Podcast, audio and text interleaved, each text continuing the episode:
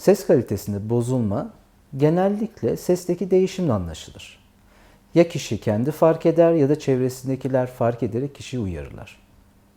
Genellikle ya tınıda bir kayıp, ya seste pürüzlenme, ya çatallanma, ya nefes kaçışı, güçsüzlük, sesin kuvvetini arttıramama gibi bulguları vardır. Kişi sesini rahat üretemez. Üretemediği zaman boyundaki kaslarından destek almaya başlar ve boyun kasları gerilmeye başlar. Kişinin zorlandığını dışarıdan görme fırsatı olur. Kişi konuşurken artık rahat değil, kızar gibi bir konuşur tarzı geliştirmeye başlar. Bu da zamanla kişinin konuşma tarzına ve duruş tarzına ve davranış tarzına yansır.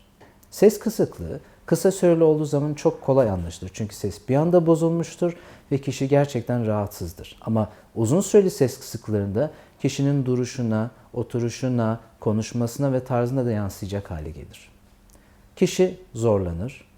Kişi sohbetlerini kısa kesmeye başlar. Hatta bazı zamanlar eğer sosyal ortamlara giremezse buna bağlı depresyon ve buna bağlı kaygı bozuklukları da çekmeye başlar. Bununla birlikte kaygı problemi ve depresyon da sesin bozulmasına ek olarak olumsuz etki yaratır. Ve kişi hayattan yavaş yavaş, sosyal ortamlardan yavaş yavaş izole olmaya başlar. Ses bozukluğunu tanımlamak aslında çok kolay değildir. Ama tını kaybı, sesin frekansındaki bozulmalar, düzensizlik, başkasının sesinden rahatsız ol, başkasının kişinin sesinden rahatsız olması ve kişinin kendi iletişimle ilgili problemler aslında ses kısıklığının en önemli belirtileridir.